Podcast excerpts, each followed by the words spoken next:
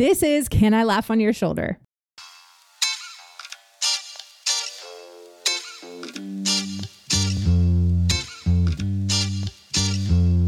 Hey, welcome to Can I Laugh on Your Shoulder? I'm Molly Stillman, and this is a podcast where I get to sit down with a different guest each week and have raw, funny, often brutally honest conversations about the things that matter most faith, business, life, and everything in between, where we each learn how to be good stewards of the things we've been entrusted with, even our stories, and how we can use those things to serve others and leave our families, our friendships, and our communities a little better than we found them. I want to create a space where people are unafraid to be themselves and unafraid to ask the questions the rest of us are thinking. My goal is to make you laugh, cry, and laugh till you cry. My guest this week is the incredible Susie Larson. She is a best selling author, national speaker, and host of the popular radio show Susie Larson Live. Whether behind a desk or behind a mic, Susie lives out her passion to see people everywhere awakened to the depth of God's love, the value of their soul, and the height of their calling in Christ Jesus. She is a two time finalist for the prestigious John C. Maxwell Transformational Leadership Award. She's the author of over 20 books and devotionals, and her daily blessings reach over half a million people each week on social media. Her radio show is heard daily on the Faith Radio Network, as well as around the world through her podcast, which has more than 7 million downloads. She is a popular media guest and guest host. She's appeared on shows like Focus on the Family, Life Today, and Family Life Today. And her newest book is called Waking Up to the Goodness of God 40 Days Toward Healing and Wholeness.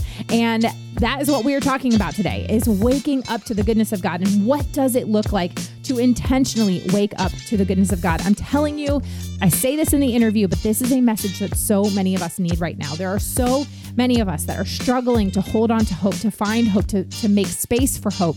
And that is what this episode is about today is to wake up to the goodness of God and, and to know that each and every day that God is good, his promises are true, and they never end.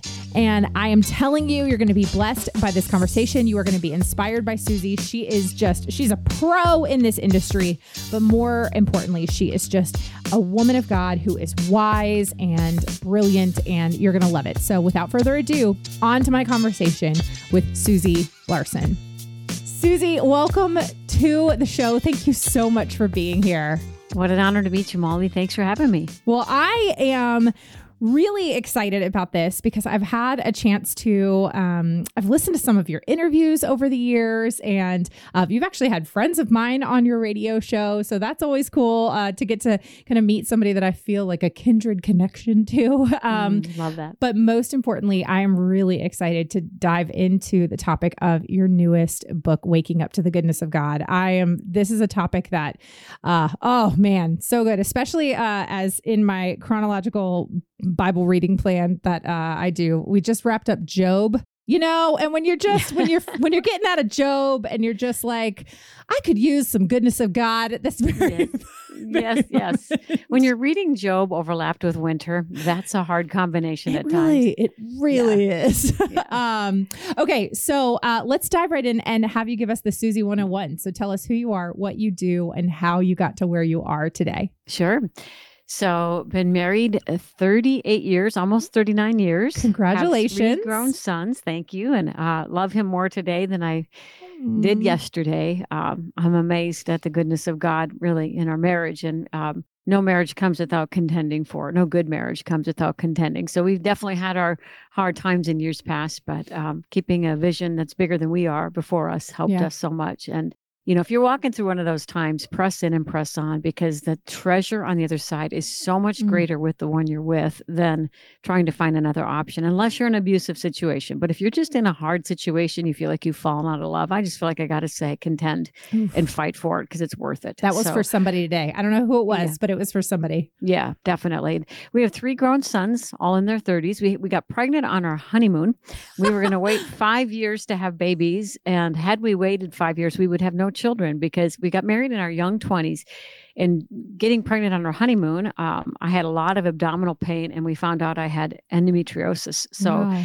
doctors said, if you wouldn't have had this pregnancy, you will have a hysterectomy in your 20s. So, if you would have waited as long as you say you're, you know, five years, you would have no children. So, if you want more, you got to have them right away because then we need to operate. And remove your uterus at 20, wow. 29 years old had my ovaries and uterus removed so that was pretty significant but anyway yeah. so our boys are all in their 30s all married our youngest son has three children our, our grandchildren mm. our oldest son we thought would have five children by now but he and his wife have battled infertility that's mm. been excruciatingly painful they're just so gracious and humble and heartbroken and yeah. uh, what we're we have reason to believe that there maybe are miracles up ahead so mm. we're we're still hopeful but they're just good men. They're their father's sons. They're good good men and they love their wives well and uh, love those girls as well love our little babies as well. So i'm a full-time talk radio host. What's so interesting is i started as an author slash speaker.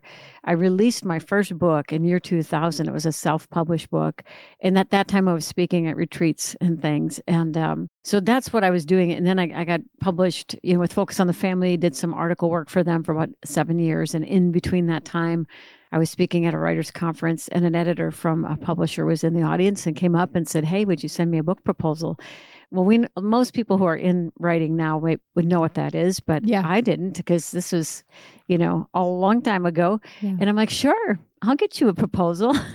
I have no idea what that is. I literally had to go to the library, proposal, and, and figure it out and learn and wrote my book proposal. And that was my first book. And so this book we're talking about today, I think, is number 22 for me. So wow. that's amazing to me that God would allow that. And I'll give you a little backstory on what I write about. But as a writer speaker, the number of years into that, uh, the Lord opened the door to guest hosts on a ra- local radio show. And I, I'm an introvert and my heart just came alive. Um, and I guest hosted whenever they needed a backup host, I stepped in. Every time I did it, I felt so much life on it that mm. I just mm. started to be bold and just say, Lord, if this is from you, grow it in me and grant me my own show. But if it's not, remove this desire. If it's a self serving desire, remove it from me because I want to be about your business. And when the door opened to host my own show, a number of people, another fellow author, friends, and editors said, You will kill your writing career if you start hosting and interviewing other authors because so you're on the wrong side of the mic. And I'm like, I don't think there's a wrong side of the mic. Mm-hmm. And I mean, this is really kind of, this was many years ago, though. I think it's how long have I been at it for 16 years, I think. So back then, it was sort of like pick your lane and go with it. But I just heard the voice of the Lord and the peace of God just guarded and guided me. So I just said, well, if that is the case, then so be it, because wisdom's path is peace and the peace of God is leading me in this direction. But hosting a daily talk show, and for a number of years, it was two hours a day, mm-hmm. uh, which means I was going through about 10 books a week, yeah. Uh, which is a lot. Sorry, my printer just turned on all by itself. I hope you, I'm sorry, I don't know. I'm not printing anything. So this is uh, Minnesota Susan, winter for you. We blame actually, everything. I love it uh, because yeah. I was just having a rant with my husband the other day about uh, just how off, uh, you know, it's 2024. We have amazing technology. We're sending people yeah. into outer space and we're 3D printing. We can't even get real regular printers to just work and print exactly when you ask them to. right. Yeah. They don't print when you want them to. And I I really don't want it to be printing anything right now. So it's okay. It's all right. Anyway, it's all good. We, we all just that roll to with say, it. you know, because as an author, since I was an author first before I was a radio host, yeah. when I would interview authors, I knew what it took to write those books. So there was, right. and I would tell you, Molly, and I'm sure most authors would tell you, 80% of the time when I would be interviewed on a book, the host never even cracked the book open. Mm. They didn't even mm. know what it was about. Mm. And so when I became a host, I just made a promise to myself and to my guests, I'm going to know your content. So think about that. Well, when you're doing two hours a day, that's 10 books a week. I was reading yeah. 70% of 10 books a week. So it was a lot. Yeah. That was too much for me. I'm on one hour a day and that's awesome. But all that to say, if you want to become a better writer, start to read. And I, it, it was like, I was ready to put the writing part on the altar but the Lord just multiplied my offering because I just became a more efficient communicator because of the economy of words needed in live radio and because of books, um, reading so many books. But the backstory, that's what I do. But the backstory of who I am started as a child, grown up in a, a large family, wonderful family, but in a denomination where the gospel wasn't preached. I knew God was Mm. real, but I didn't know Jesus was accessible. And um, so, big family. Uh, when I was about nine years old, I suffered a sexual assault at the hands Mm. of some of my brother's friends, and um, and my dad was the mayor at the time, and so I. Wow. I didn't know if I brought this on myself. I was so confused about what had happened, but it opened a canyon of fear and insecurity, self contempt, things like that. Um, And uh, and so I kind of carried that secret, and I truly like I- didn't sleep through the night at night. I was I was scared. Um, I just wasn't the same person after. And when I was ten years old, I was walking home from school, and a different group of boys were hanging out in the dugout, and I hear in my peripheral get her. And they ran out of the dugout. They ran me down, knocked me to the ground, and pummeled me, beat me to a pulp, Mm. and kind of did it as sport. They laughed as they kicked me in the stomach, punched me in the face, pulled fistfuls of hair. And I'm just this little four foot girl screaming and crying. And they're just having a heyday, heyday beating me up. And I remember like it was yesterday, Molly, where they were done and they pushed off of me and they were walking away laughing, going, Can you believe we just did that? And I had a fat lip and scratches on my face and snarled hair.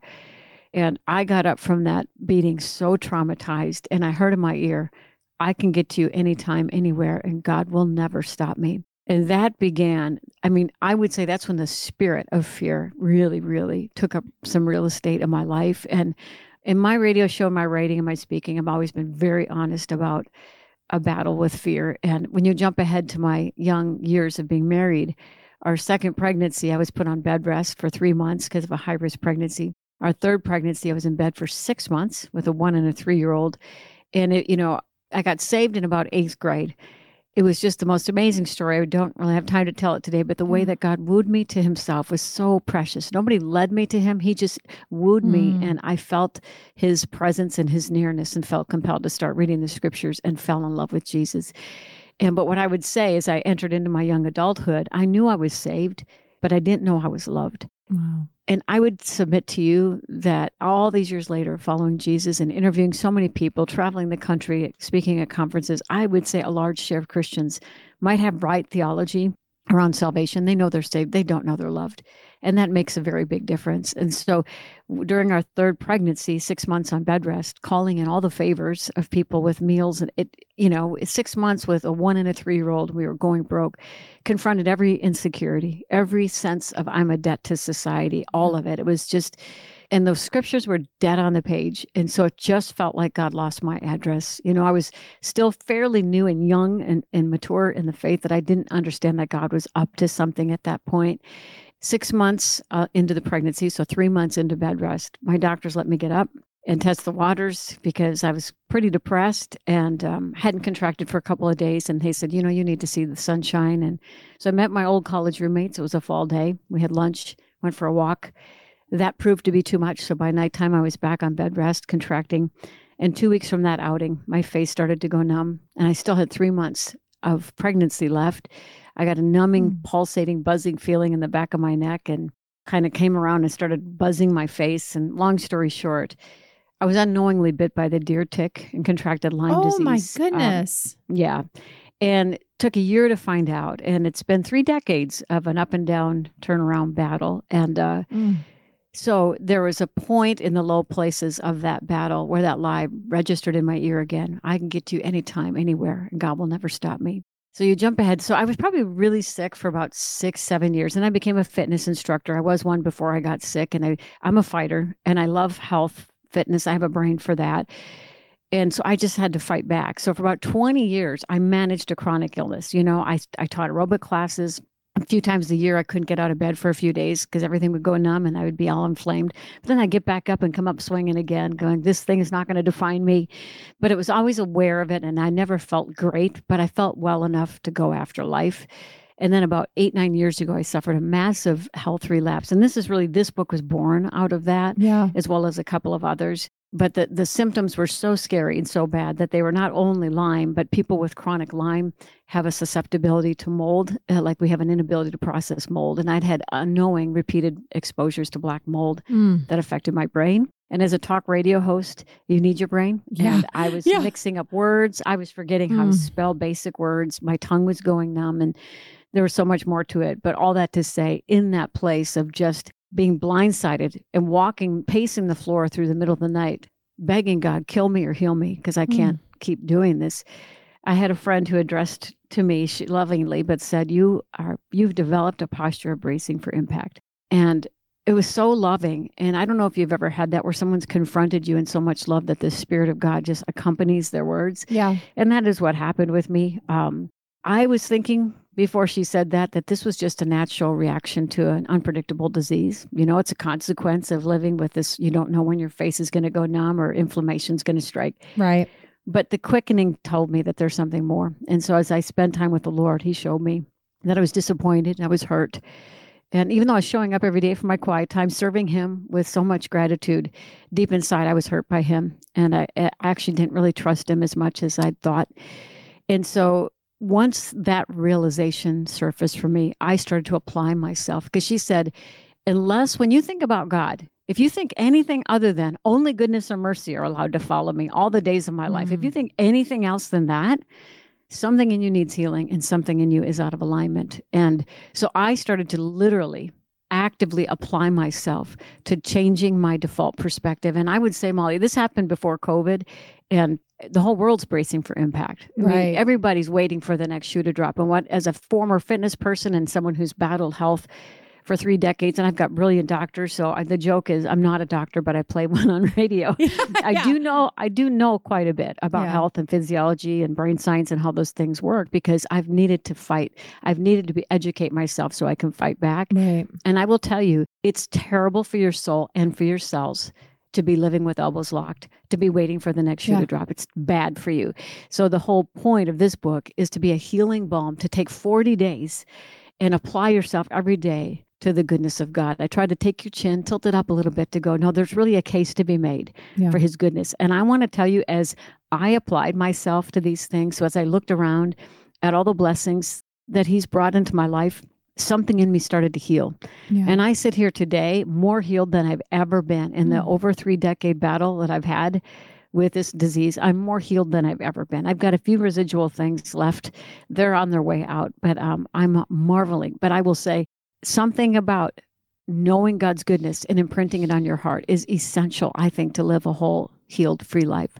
Oh, absolutely. And I, I mean, there's so much of what you said that I just wanted to like stand up and give a standing ovation and say amen, preach um, the whole time because that is, I think, on a personal level, just for me, uh, and and what I have a passion for, and what I feel like God has written into my life as well is that pain into purpose path. And I actually, I love one of the things you write, actually, I believe in the introduction of your book about how, you know, even on the difficult days, you said, I, I trust more in God's ability to bring gladness than the enemy's intent to bring sadness. God doesn't write the pain into our stories, but he will most certainly redeem it for his glory. And I remember, um, you know, because I didn't, I didn't grow up a Christian, um, I didn't become a Christian until I was 25. And, but a few years, I, I was, uh, I believe, let's see what year was, I was, it was 2018. So I was, you know, 32, 33.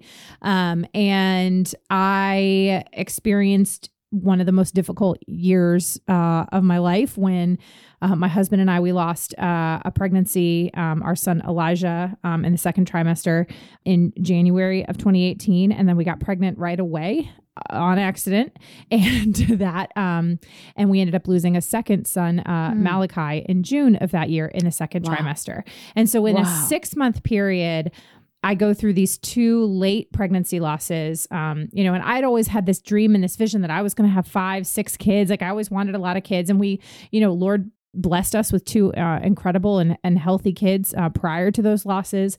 But I remember very specifically after we had lost our first son, Elijah, I went into this period uh, of just really struggling with anger. Um, and then it actually began to man- manifest itself in the form of crippling anxiety and crippling anxiety in the to and I love the way you said of just bracing for impact because I got into this mode of like everything God's taking it all away. And I would quite literally when my husband would leave for work, I would have this narrative in my head where I was convinced he was going to die when he left our house. Mm. And it was like, and then our two healthy children, like I would walk into their rooms to check to see if they were breathing every hour because I was mm. convinced that something was going to happen to them. I was convinced that all these things were going to happen. And I was just bracing myself for the next shoe to drop. And then I, I obviously I went into counseling. Um, I, I, you know, it's full disclosure. Um, and I, I share all this to say that then when we got pregnant again, which was not planned, I was terrified. And because I was in that moment of bracing for impact, I held that pregnancy at an arm's distance because I wasn't ready to say, like, oh yes this is happening again. Uh, I, am you know everything's going to be fine. And the whole time i was going in for all these checkups and my midwife was like everything looks great. You look great blah blah blah blah blah. Anyway fast forward spoiler alert i lose that pregnancy. And wow. so for a lot of you know in, in some ways there was a moment where the shoe did drop and i was bracing for impact because another terrible thing happened. The unimaginable happened. However God's kindness to me in that moment, I truly, and I, and I can only say this with the benefit of hindsight, is that in that moment I had a that still small voice of the Lord that where he said, I mean, I just kind of felt like he was saying, You have two choices right now. You can, in this moment, you can blame me, you can curse me, you can walk away from me, you can, you know, point fingers, whatever you want to do, or you can trust me you can rest in my goodness. You can uh, know that I weep with you. Um, you know, all these things like you can run towards me. So, what are you going to do? And I chose the latter. And because of that, now on the other side, you know, five, six years later, I have the benefit of, of saying that that season woke me up to the goodness of God. That mm. season is what helped me to grow more in my walk with Christ than anything I could have you know anything then truly then then seminary then like you know what i mean spending 7 days a week in church i mean truly like that was the the catalyst that woke me up to to a new um and an everlasting relationship with my heavenly father because i now know no matter what comes my way he is good and he is who he sure. says he is. And he is you know, the same yesterday today and tomorrow. And and his promises are never ending. They are always true. He always fulfills them. And um and so anyway so that's why i just i shared that because i just as you were you were sharing your heart behind this book it's just like yes that that was my story too. And i think brings so much hope to people because I, you know, I know you hear from listeners on your show, and um, I hear from listeners of of this podcast all the time that people are just facing such challenge. I mean, we always have as in, when we live in a broken world, but people are facing such difficult things, and it can be so hard when you are in the midst of that pain and that suffering to say, God, I trust you. God, I know you're good. And so I and you don't default yeah. to that position, though, Molly. Right. That's the thing right. is that you really there needs to be literally a practice of imprinting His loving yes. kindness on your heart because. Yes uh, the enemy's constantly building a case against you Always. and against God, and he wants you to take the bait mm-hmm. and accuse God of things the devil's guilty of. And so, whether maybe you're in between crises and in between mm-hmm. storms, this is the perfect time to be looking around and noticing the goodness of God all around you. So, when the enemy comes in to bring the accusation, you know God, you're tethered to a good God, and you know it. Um, and the, again, this you know, waking up to the goodness of God and anticipating His goodness doesn't mean nothing bad will ever happen. Right. Obviously, you read Scripture. Right there's lots of uh, a promise that we will see trouble, but what he allows, he redeems. But we Amen. do such a disservice to him and to our soul and ourselves when we project our fears into a future that we imagine God is not in. Mm. And there's no such scenario that exists for the life of the believer. He's gone ahead mm-hmm. and he's got grace in every space waiting for us new mercies compassions that never fail and again what he allows he redeems and i will tell you my sister notices she was one of my early readers for this book mm. so hmm. while i was writing it i was sending in chapters to just a small group of people to just get some feedback and one of the things i wrote in here that made her cry um, she said this is the first time i've ever heard you say this but what i'd said is you know it's been a long battle but i don't feel like i've lost anything yeah. i finally finally at this point even daily still have some neurological symptoms but i don't feel like I, I i used to feel so much time was lost. The enemy stole so much from me I don't feel like that anymore. I feel like I, I've gained so much. I have a firmer grasp on God's word. I have a deeper understanding of who he is. I'm wiser to the enemy's schemes. This stuff has not been wasted on mm-hmm. me. And anybody who does does what you chose, chooses what you chose, because there's always a fork in the road at every crisis. Always. Will you curse God? Or will you bless God and run into his arms? They are the ones who come out as forces to be reckoned with. And yeah. so, what he allows, you got to tell yourself he does redeem. That's right. That's right. One of the days that I love so much in your book, and I feel like this speaks exactly to what we were just talking about, is day 20, where you talk about making space for hope. And I was just having a conversation with a girlfriend recently where she was talking about how uh, one of her family members has just had you know a year kind of like what mine was in 2018 but you know and whether and, and, her her particular family member doesn't know the lord she does and and so you know they've both had kind of difficult years and she was talking about how she's been really struggling to hold on to hope and to and to in some ways kind of that that making space for hope. And i just i i love that and i had never really thought about that as a as an idea or a, a practice of making space for hope because you know you you hear that phrase of like oh well have hope like you know you know focus on hope and but what does it look like to make space for hope in our mm. in our lives and in our spiritual walks um because that takes a little bit more intentionality than just having hope Oh, exactly. Well, first of all, Dr. Warren Wiersbe, one of my faith heroes, who by the way, came out of retirement three times to talk to me on my show. if you, I love him so much. If you want a devotional commentary, a, literally a, a, Bible commentary mm. that reads like a devotional, get his Old Testament, New Testament. They're phenomenal. Mm. But he talks about hope. The hope of Scripture is not a hope so hope, it is a know so hope. You know, we are we are anchored upward and forward. Yeah. And we have this hope as an anchor for our souls, leading it past the the curtain to the inner throne room of Almighty God. So we are tethered to an yeah. unshakable hope. We've got reason for hope. Yeah. And uh, I don't remember if it was in this day's reading that you're referring to or if another one, but um, I remember quoting scripture back to God when I was whining one day because I was so sick and tired of being sick and tired. I'm like, my my heart is sick because my yeah. hope is deferred. You know, yeah. hope deferred makes the heart sick a promise fulfilled is a tree of life. And I heard so clearly my spirit, look it up. Like he loves me, but okay, sassy girl, look it up. And hope deferred. Deferred is a verb in that verse. It's an action word. It means when you postpone hope, your heart will become sick you can't afford to live without hope and we and the enemy again is constantly constantly building a case against god so that hope feels too expensive I don't want to be disappointed. Mm. But, you know, our hope does not disappoint when our hope is in the Lord. Even when we're grieving losses, we don't grieve as those with no hope. Right. And, you know, I was just the other day, I was reading in uh, Genesis 25 about Esau giving up his birthright. And I've written on this and spoken on it before, but I saw something fresh in there mm. yesterday where he came back from hunting. I'm, I'm hungry. Give me that stew you're making, Jacob. And Jacob's like, give me your birthright. And he's like, I'm starving to death. Like, what good is my birthright? Birthright. And he overstated his immediate problem, which kept him from seeing the long term blessing God had for him. Mm. He hmm. sacrificed his birthright, which would have been a gift that kept giving, yeah. for to feed an immediate need. And I don't know about you, Molly, but I've plenty of times overstated my pain, my hardship. I've overstated it in a way that has blinded my spiritual eyes to the long term vision. So I would say making space for hope for one thing, is to remember that your hope isn't in an outcome, it's in God.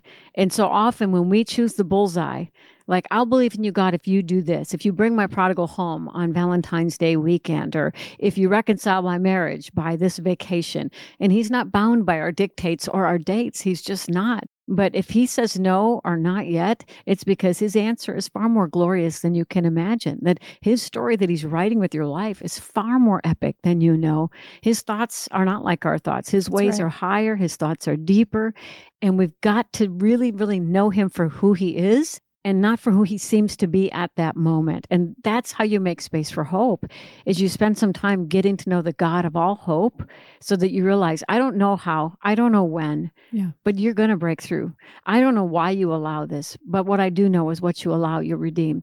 And i think it's important maybe to find people who are older than you who still have the fire of god on their lives and a passion in their hearts and talk to them about their story so that you know you're not alone. You're going to make it through and you're going to find out that God's more faithful than you gave him credit for. Oh, so, so good. Well, I think that also leads to another question that I wanted to ask you. And that is about the, you know, in each day throughout this devotional, one, one of the things that I love that you do is you, you call it a brain retrain. Um, and, you know, some people uh, might call it, you know, an affirmation or a, a declaration. And it's something that I, I love the, the, the phrase brain retrain. Um, because it's something I talk a lot about with my children. And, you know, so my, my kids are 10 and uh, almost eight. And, um, a couple of years ago, I started doing something with them in the morning. And I didn't call it affirmations um, because I didn't want to call it that, but it was just things that I had them say out loud that I would speak over them and then they would repeat. So it would be things like, I'm kind. I'm a hard worker. God loves me. God knows my name. God goes before me. Um, I can do all things through Christ who gives me strength. And so it was like just repeating the truths of God and the truths of scripture out loud together. And then I would say at the end, you know, I'm going to have a great day. And my kids would say, I'm going to have a great day. And um, good mama. What a good mama you are. and of course, at first, my husband was like, this is so cheesy. But it's the kind of thing that, you know, my kids now, like they, they know it, they know those things by heart and they could say it without me having to prompt them. Um, and and one night, this was probably a year or two ago, my, my son said, Mom, why do you have us do that? And I said, Well, the reality is, is you're away from mommy and daddy for you know, seven to eight hours a day by the time, you know, you get on the bus in the morning and you get off and you're at school and you're with friends. And I, when I was a kid, I was, you know, bullied mercilessly. Mm-hmm. I had teachers say things to me um, that I was, uh, you know, not smart. I wasn't a good wow. tester. You know, these things that that I have carried legitimately into adulthood and have had to retrain my brain to um to rewire my brain. I mean, I could I love my my listeners that have been around a while are like, "Oh no, she's not talking about neural pathways, is she?" Because I love talking about the brain and and and the neural pathways, you know, that we we create in our brain when we repeat a narrative, whether it's true or not, over and over again in our brain. And the enemy, and I love how you talk about this too, about how the enemy feeds our inner critic, and the enemy just loves to create this this pathway of lies in our brain. And so I was telling our, my kids about, you know, I don't know what what things the enemy is planting in your brain during the day. I don't know. I don't know what things kids are saying to you at school. I don't know if, you know, somebody says something to you that is unkind and and I want you to be grounded and rooted in the foundation of the gospel and the truth that Jesus has in your life and not this other nonsense. You know, you know, sure, there could be things that you hear at school that are true, but I want them to be able to decipher between the truth of God and the lies of the enemy. And um and so I love that you do this too because it's something that uh, as a parent I'm wired in many ways to to tell that to my children, but I forget to do it for myself. And I forget that I also battle the inner critic. I battle the lies of the enemy in my head. And I also have to retrain my own brain. So, anyway, I, I set all that up to say, how did you begin to think about that? And, and what was your motivation for including that so intentionally throughout this devotional? Hmm.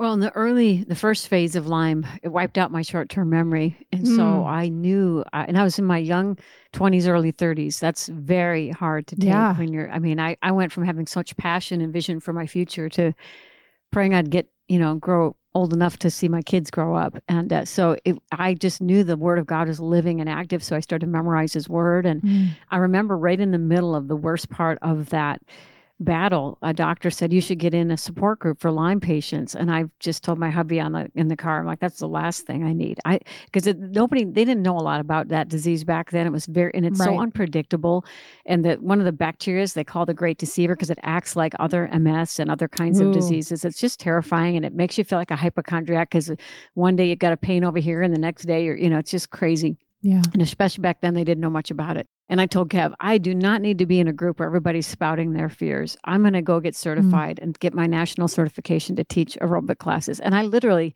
could only take a shower once a week. I had oh. no strength. And he's like, mm. oh, okay. And and I was testing with ACE, the American Council on Exercise. The book yeah. was it was so it, you can't even believe it. So I would study when the kids would nap, and then he'd come home from work and say, "Okay, go study," and mm. I'd come out crying, going, "I dated and highlighted my notes from yesterday. I have zero memory of reading these," and he goes, "Go back and do it again." So I kept at it, kept at it, and I had to work 10 times harder than the average person to get that into my brain. And I think I passed with something like a 97%, which is just nobody knows what a miracle that was except my husband, God, and and me. Uh, but that's back then. I just yeah. I knew there was something. I w- I didn't know neuroplasticity, but I knew my brain was cooperating with yeah. the most persistent messages I was sending it. Well, jump ahead to this relapse. They did an MRI and the results were horrific. What was mm. happening? I had seven markers in my brain of atrophy or inflammation. And the atrophy is brain damage, where mold had atrophied my brain, certain parts of my brain, and then two Lyme markers. And they said, This is not good. And mm. I just went after it. And I started to have brain scientists on my show. I started to study it, read it, learn it.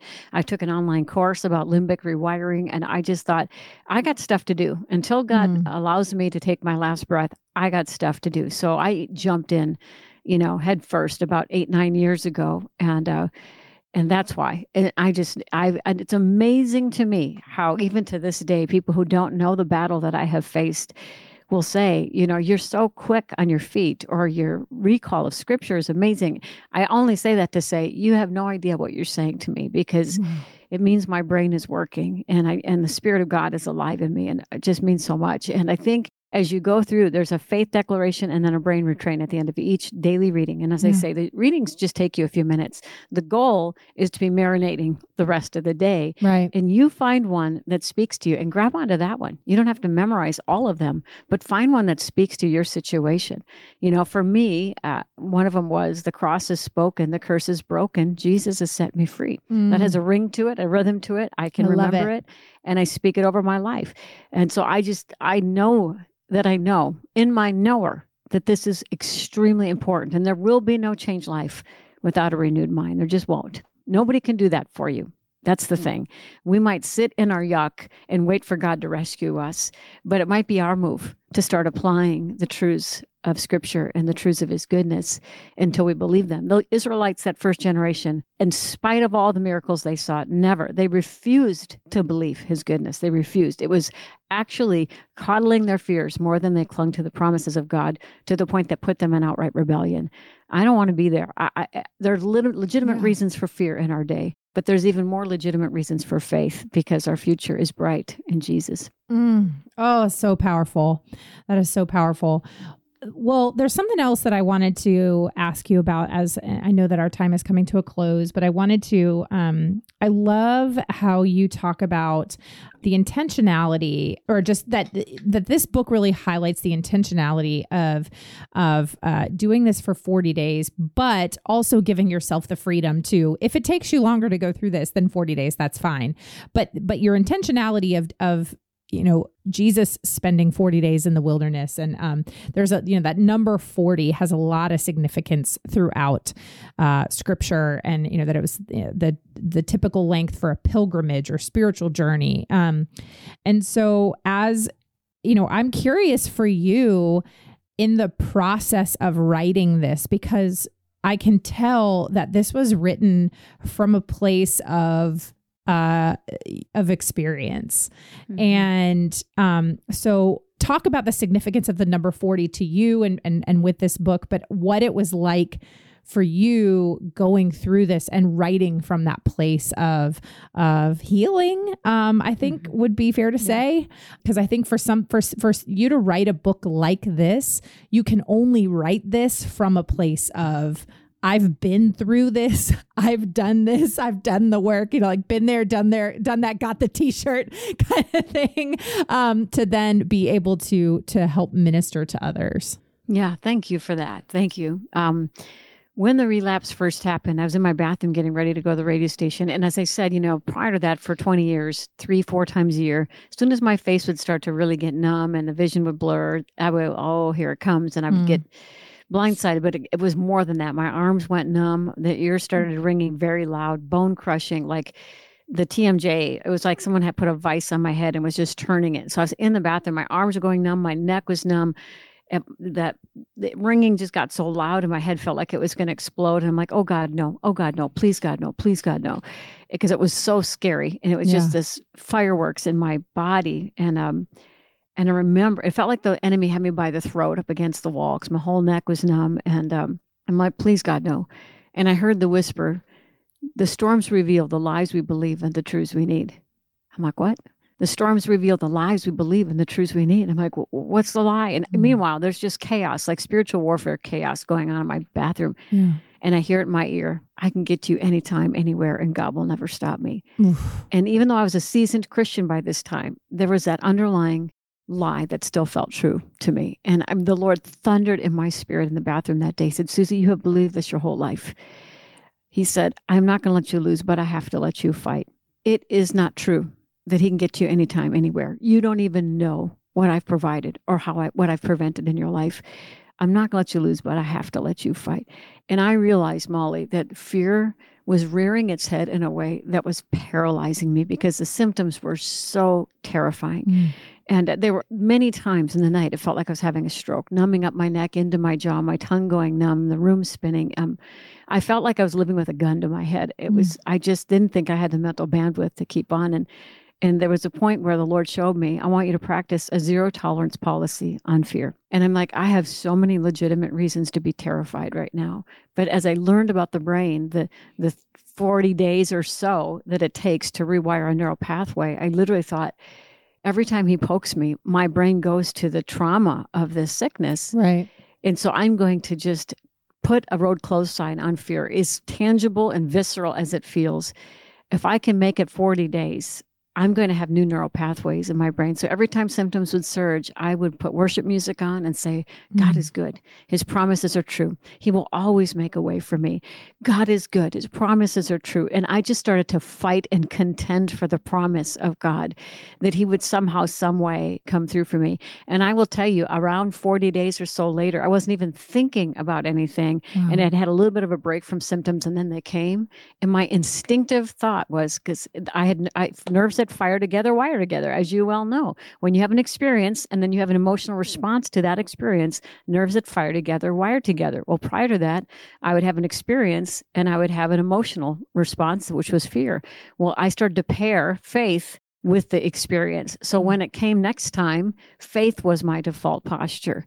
And I, I just I marvel. I study it. It's like if you can picture your brain, and you've taught on it enough on your show for your listeners to know, but if you literally put a road closed sign yep. on a path well traveled, your brain will delete those neural pathways yep. because you're not using them anymore. Yep. And so that was like, I mean, it should have been enough that it says do not fear 365 days you know in this or 365 times it should be enough yep. but i will tell you it wasn't enough for me yeah i need a physiological explanation of you mean if I do this, it will change this terror that I'm living under?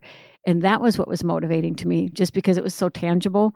And then when I got to the other side, I thought, man, your word is living and active and powerful. And I rose up swinging and really rose up interceding for anybody and everybody who's chronically ill, anybody and everybody who's being terrified by a spirit of intimidation, which the enemy, that's what he does. He bullies you and intimidates you. And one of my guests I have on regularly named Jamie Winship. Yes, I've says, had Jamie on the show. He's amazing. Isn't he? You know, he says, "What? How? What would your life look like if you weren't afraid of anything?" And he says that fear, if you picture it as a wall, yeah. on the other side is I'm paraphrasing, but an expansion of your ministry. Yes. Whatever the enemy's throwing up here, he is so terrified that you're going to get past your terror because there's a calling for you on the other side. But we go into self preservation, we pull back. But if you could look at that fear wall as something to overcome because there's territory that's yours with your name on it on the other side, you'd blaze right through that thing because God has not given us a spirit of fear but a power, love, and sound mind. Now, one last thing about the 40 days, you know, some scientists say some people, especially if trauma is baked in, you may need 60 days. Hmm. But either way, change is a coming. If you're willing right. to apply yourself to the truths of God, change will happen. And I'm telling you, my hubby said to me as I was really applying myself to going, My God is so good. Yes. And I really started to look around at the good things in my life and saw a gift tag to Susie from God. I was starting to get convinced of it. And my yeah. husband's like, Your eyes look different. You, your body mm-hmm. looks different. And it was like something was healing inside of me. And so I'm very passionate about this whole idea. So I, I found a kindred spirit in this. I can yes, tell Molly. Yes, that. absolutely. Oh yeah. my goodness. Yeah. And, and, uh, yeah, I've heard, uh, uh, Jamie on your show and actually just funny enough for the listeners, they know, uh, just a couple weeks ago, I did my, my top, uh, favorite episodes of the last of 2023 and Jamie Winship was number one. So he was, wow. yeah. Um, he's, he's phenomenal. And, um, and yes, and I love what he talks about when he talks about that, um, fighting that fear and, and, you know, God did, did not give us a spirit of fear, but of power of love and sound mind. Um, Susie, oh my gosh, this has been um, such a gift. Thank you for this. Um, for the listeners, obviously, um, everyone, I just I'm going to say right now, go get her book, um, "Waking Up to the Goodness of God: 40 Days Toward Healing and Wholeness." Um, this is a message that we need in 2024 and beyond. I mean, it's it's an eternal mm-hmm. message, um, but I just feel like in the conversations I've had with friends and family and and people in my church is just that this is a message that people need more than ever right now. Um, and so I am so passionate about it. I know you are. Um, thank you for the work that you're doing. Um, how can people connect with you? And, and if people want to listen to your radio show, how do they best do that? That's great. Thank you for that, Molly. Well, you know, the show is live on a network, and a lot of people, if you're outside our terrestrial network, you can go to myfaithradio.com, listen live, or get the app and live stream. We've got people live streaming from 170 countries. So Amazing. that's an awesome way. But it also goes to podcasts. So if it's not, I'm on three o'clock Central Standard Time every day. If that's not convenient for you, wherever podcasts are played, just type in my name and you'll find a whole lineup of amazing shows.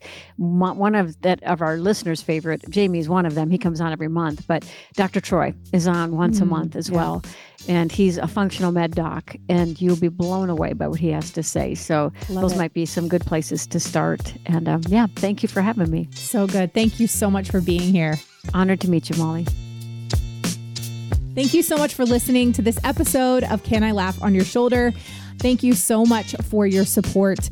I want to share right now that my book, If I Don't Laugh, I'll Cry How Death, Debt, and Comedy led to a life of faith, farming, and forgetting what I came into this room for releases March 26th, 2024, and you can pre order it today. You can pre order it right now wherever books are sold. So, Barnes and Noble, Amazon, Target, Walmart, wherever you get your books, you can pre order it. And pre ordering it is a huge deal. It really, really helps me out. It helps us out you know, in so many ways. I'm telling you, if there's an author that you love out there and their book is available for pre order, go do that because it is a huge support to them and it helps um, Um, them in so many ways that you don't you don't even realize. So you can go pre order it wherever books are sold and it will be right there on your doorstep on March 26th when you're when you're ready to crack it open. I can't wait for you to read it. I would love to know what you loved about this episode or if there was something that you learned. Will you let us know on social media? You can find me. I'm at Still Being Molly or at Can I Laugh Pod on social media, or you can find this podcast, Can I Laugh on Your Shoulder, wherever you get your podcasts. Would you take a moment to leave a rating or a review, which helps us to know what you're liking and how the show is impacting you? Thank you, as always, for listening. Thank you for tuning in week in and week out. And thank you for your support. And thank you to the team at Third Wheel Media for producing the show. Now, I hope that something this week makes you laugh till you cry. We'll see you next week. Bye.